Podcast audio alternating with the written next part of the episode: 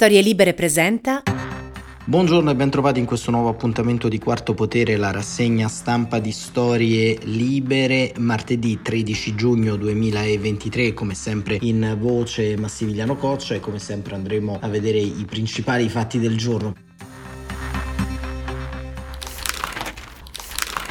Principali fatti del giorno che sono il fatto del giorno, ovvero la scomparsa di Silvio Berlusconi, avvenuta lunedì 12 giugno alle ore 9 presso l'ospedale San Raffaele di Milano. Il leader di Forza Italia era ricoverato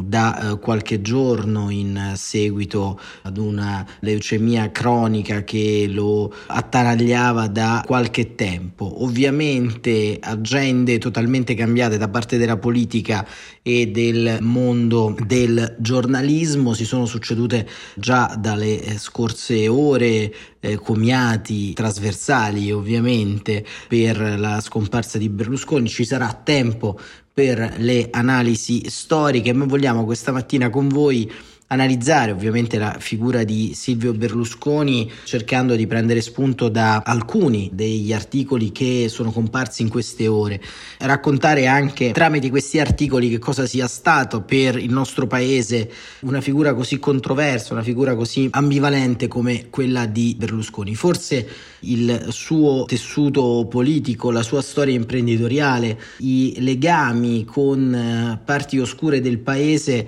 fanno sembrare la sua storia, per quanto se ne possa dire, una sorta di autobiografia del paese. Questo è il titolo dell'editoriale che Massimo Giannini ha vergato sul sito della stampa già dalle prime ore successive alla notizia, un'autobiografia di un paese che ovviamente è carico di vizi e virtù e per quanto possiamo in qualche modo demonizzare la figura di Berlusconi a partire dal 1994, quindi dalla sua discesa in campo, ha saputo più di altri e meglio di altri o ancora in modo insperato rispetto ad altri incarnare un'idea di paese, un'idea di Stato nel quale chi vi parla non si è mai rispecchiato, ma il 50% più uno del paese più volte ha in qualche modo visto la sua proposta politica e culturale come vincente. Silvio Berlusconi non era ovviamente solamente un uomo di politica, un imprenditore, editore, presidente per tanti anni del Milan, ultimamente aveva rilevato il Monza portandolo in Serie A e facendogli disputare in quest'ultima stagione un ottimo campionato. Insomma, quello che nella retorica statunitense viene definito come il self-safe man, qui viene in qualche modo innalzato ancora di più per tutti i risultati ottenuti. Un vincente, un vincente che ha in qualche modo eh, pagato un prezzo altissimo per rimanere sempre sulla cresta dell'onda, attanagliato da problemi giudiziari, da centinaia di processi che si sono succeduti nel corso del tempo, complessivamente se l'è cavata nell'arco della sua storia giudiziaria con un affidamento in prova ai servizi sociali, molto probabilmente per una delle cause meno gravi di quelle che gli sono state imputate. Ma Silvio Berlusconi questo paese deve l'arte della polarizzazione, l'arte del populismo. Intorno a lui, nel bene e nel male, hanno lavorato centinaia di migliaia di persone,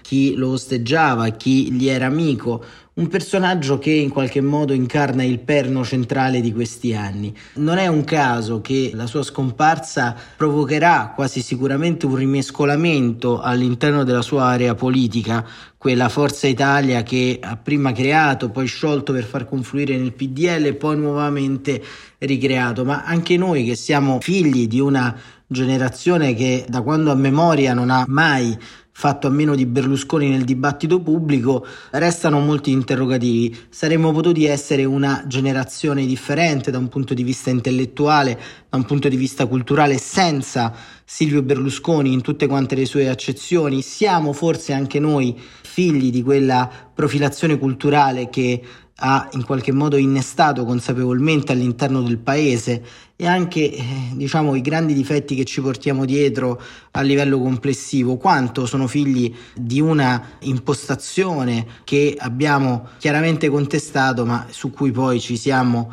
adeguati. Ma eh, tra tutti gli editoriali quest'oggi presenti spicca in qualche modo quello di Ezio Mauro. Ezio Mauro, direttore di Repubblica, quando la fase del berlusconismo era rampante, centrale nella vita pubblica, su il quotidiano La Repubblica oggi firma un editoriale molto molto interessante che a mio avviso rappresenta un po' il simbolo di una lettura politica che può essere data della storia di Silvio Berlusconi. Il titolo è Morto Berlusconi, il leader arci-italiano che ha inventato il populismo. Ed Ezio Mauro scrive aveva cercato l'immortalità in ogni gesto della vita e soprattutto nel culto di se stesso. È come se il mito del sovrano potesse generarla e l'esercizio del comando fosse in grado di garantirla. E invece anche Silvio Berlusconi ha dovuto arrendersi, concludendo la sua vita spettacolare in ospedale,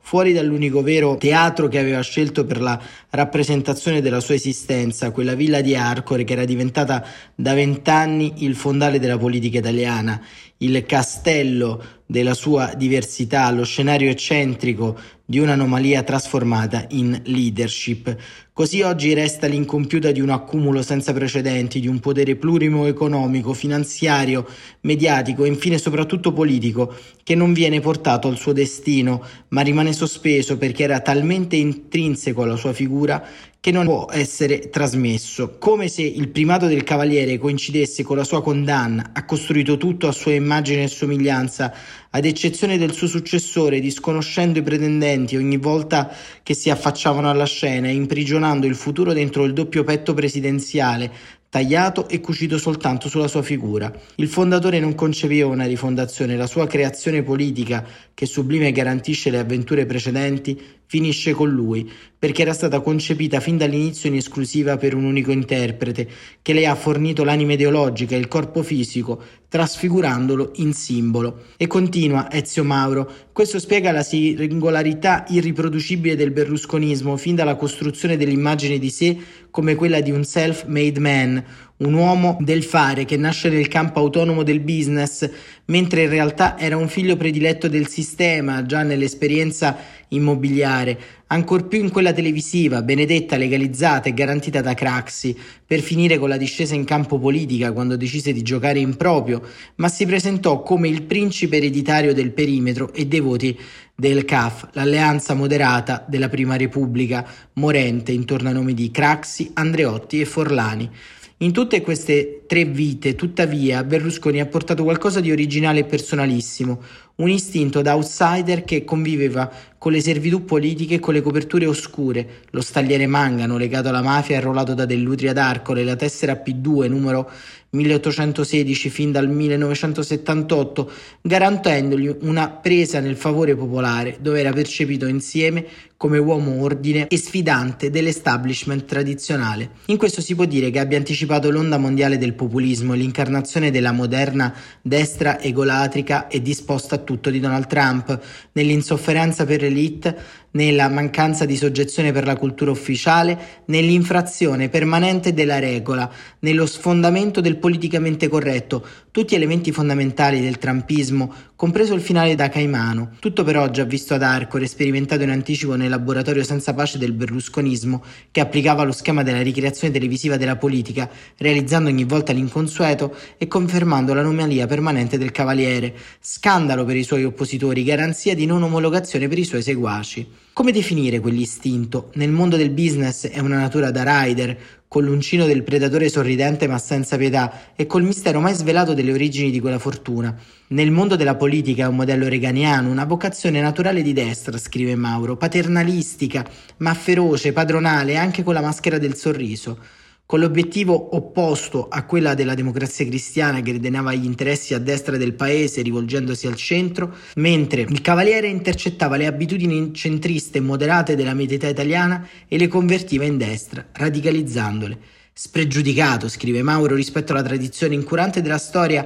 quando gli è servito incassare i voti post-fascisti di fine lo ha fatto, scongelandoli dal freezer esterno dell'arco costituzionale, senza mai chiedere in cambio una revisione ideologica e una rottura col passato. Da uomo nuovo saltava i passaggi e ignorava i rituali politici istituzionali, semplicemente sprendeva quel che serviva, con la disinvoltura senza scrupoli di acrobazie che provocano contemporaneamente una lesione e un'innovazione nel sistema, e lui era pronto ad approfittare di entrambe. Quando ha avuto il bisogno di unire l'uomo che ha da suddito privilegiato della politica moderata, ha voluto farsi re della destra radicale, nascondeva due punti deboli, aveva deciso di conquistare il governo spinto dai debiti delle sue aziende e quel conflitto di interessi lo ha sovrastato per tutta la sua lunga e travagliata esperienza nel palazzo, rendendolo schiavo di se stesso e riducendo di conseguenza a forza gregaria e succube Forza Italia, senza mai quella scintilla di autonomia che avrebbe forse generato un'ipotesi di legittima sopravvivenza del fondatore e soprattutto mentre Berlusconi era un formidabile campaigner, solo quando ha dovuto battersi con Prodi, si rivelava un pessimo uomo di governo. Tutti i colpi di teatro, gli annunci televisivi a sorpresa poche ore prima del voto, la propaganda supina delle sue televisioni non sono riusciti a nascondere la verità di una rivoluzione liberale finita nel vuoto, con una classe dirigente certamente nuova, ma sicuramente mediocre, più adatta ad una corte di palazzo che alla governance di una democrazia. Il risultato è stato il primo vero esperimento populista al governo nelle moderne società occidentali, con un patto implicito tra il leader arcitaliano e il suo popolo. Lo Stato vi lascia liberi di regolarvi come volete nei vostri interessi, in cambio, scrive Ezio Mauro, di una vibrazione di consenso permanente per il leader di un voto periodico e costante che assicuri la continuità del comando sostituito al governo. Il tutto con la retorica dell'unzione del Signore che saldava il principe e il suo popolo in un'alleanza refrattaria ad ogni controllo di legittimità da parte della consulta, di legalità da parte della magistratura, politico da parte del Parlamento, sociale da parte della libera informazione. Davanti alle difficoltà il potere si sfogava nella dismisura, nell'ostentazione dell'eccesso, come se al cavaliere non bastasse il potere legittimo che si era conquistato, ma volesse impadronirsi costantemente anche di una quota supplementare di potere anomalo, perché illegittimo, anche nella sua comunicazione, più che della gazzetta ufficiale, ha finito per imprigionarlo nell'incoscienza del limite, fino alla denuncia della moglie Veronica Lario alla Repubblica sul mercato di cariche pubbliche in cambio di favori di giovani donne, ciarpame politico, quindi il precipizio dei processi, la lotta furibonda con la magistratura e il potere esecutivo che usava il legislativo per imbrigliarne il giudiziario, con tanti saluti a Montesquieu. Tutto questo si sfarina e si disperde con lo smarrimento del potere, risvelando l'ultima tragica verità. Il berlusconismo è una pratica, non è una cultura capace di sopravvivere alla contingenza. Un'avventura che tuttavia ha segnato un ventennio e ha terremotato la politica snoccherando l'alternanza, creando non soltanto un campo di destra, ma comunemente, come si dice, anche un campo opposto, quel insieme che univa tutti gli antagonisti ad una pratica. Quel periodo è diventato programma di governo, ma è stato infine evitato, anche se in questa pratica suicida Forza Italia si è giocata il futuro. Ma il presente, con l'esorcismo che lo scambiava con l'eternità, era il vero tempo in cui voleva vivere costantemente il cavaliere, ritornando ogni volta al punto da cui tutto era incominciato, ovvero se stesso, tanto che l'unica ipotesi autentica di successione è stata quella impossibile della figlia Marina, per trasmettere anche in politica l'eredità del sortileggio, un'ipotesi dinastica che avrebbe consegnato integrale il conflitto di interessi con la fortuna e il DNA familiare, perpetrando l'anomalia della contemplazione perpetua del peccato originale. Qualcosa di faustiano e di pagano, conclude Ezio Mauro, nella ricerca idolatrica di quell'immortalità impossibile che si è resa davanti all'ultima lotta di Silvio Berlusconi, ritornato uomo dopo le sue reincarnazioni nel potere, l'invenzione della neodestra e l'ambizione metapolitica di costruire nella realtà quotidiana il palinsesto reale della vita degli italiani, in quegli anni stupefacenti e travagliati, a cavallo tra i due secoli. E questo era Ezio Mauro sulla Repubblica, un editoriale abbastanza lungo che però abbiamo voluto leggere perché dà molto la cifra complessiva e a mio avviso racchiude, il migliore editoriale forse oggi presente in edicola, intorno alla sua scomparsa e vale la pena ancora dare un'occhiata anche ad altri commenti che ci sono stati. Molto interessante anche il punto di vista di Jacopo Tondelli su un giornale online, Gli Stati Generali, un editoriale dal titolo È morto Berlusconi, l'autobiografia al futuro di una nazione fatta di passato. Scrive Tondelli, perfino a lui è accaduto questa volta quel che succede a tutti, cioè di morire. Solo il finale umano normalizza la parabola tecnicamente straordinaria di un uomo che prima di fare la storia del nostro paese ne è stata l'incarnazione, quasi l'archetipo degli elementi antropologici, sociali e dopo politici che hanno costruito quest'epoca. Un tempo lungo che dal finire del Novecento ci ha portato in questo futuro che non a caso non riesce ad iniziare. Proprio in questo simbiotico e contraddittorio rapporto tra passato e futuro, tra modelli classici, atavici, spesso arcaici e una contemporaneità spinta che conosce solo l'istante, è il più importante, sempre il prossimo. Sta un elemento di sintesi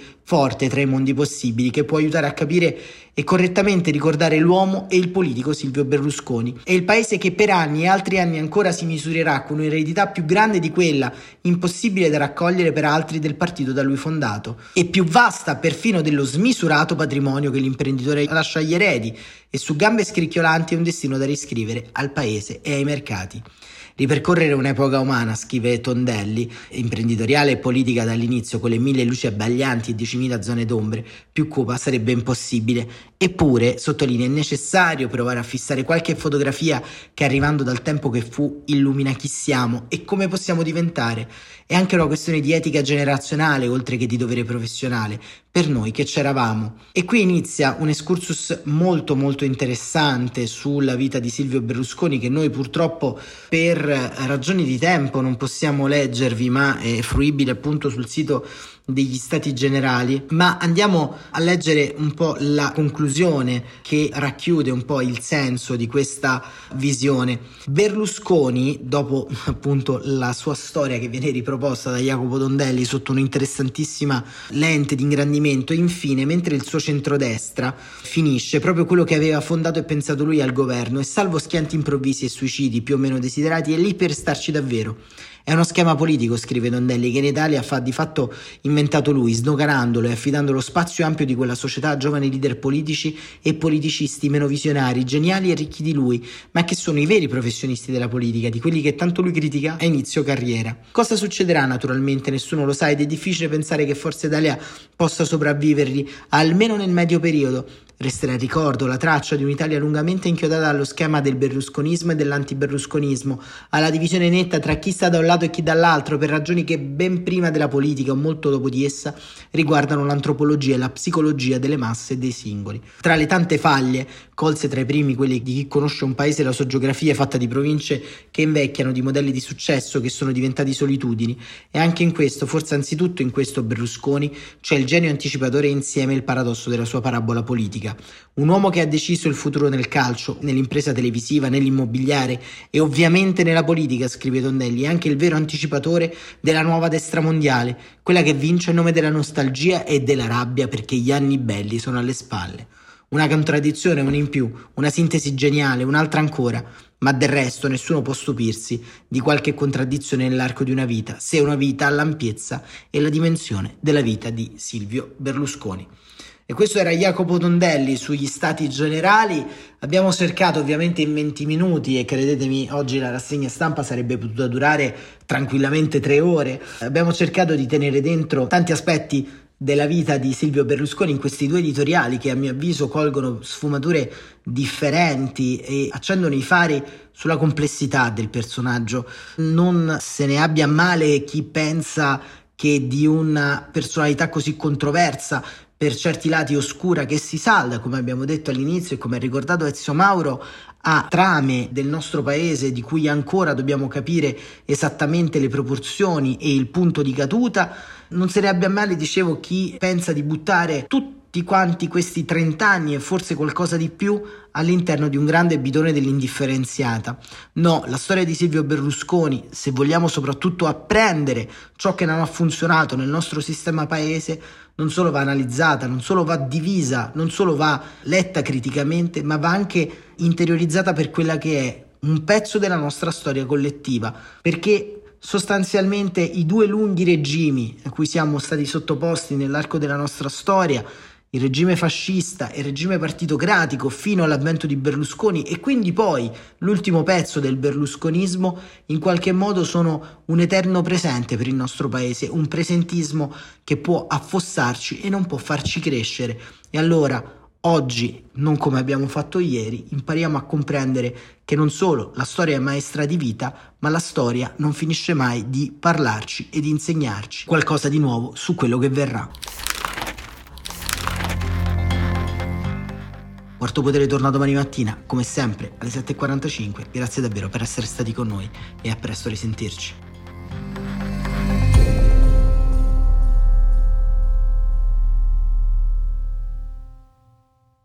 Una produzione storielibere.fm di Gianandrea Cerone e Rossana De Michele. Coordinamento editoriale Guido Guenci.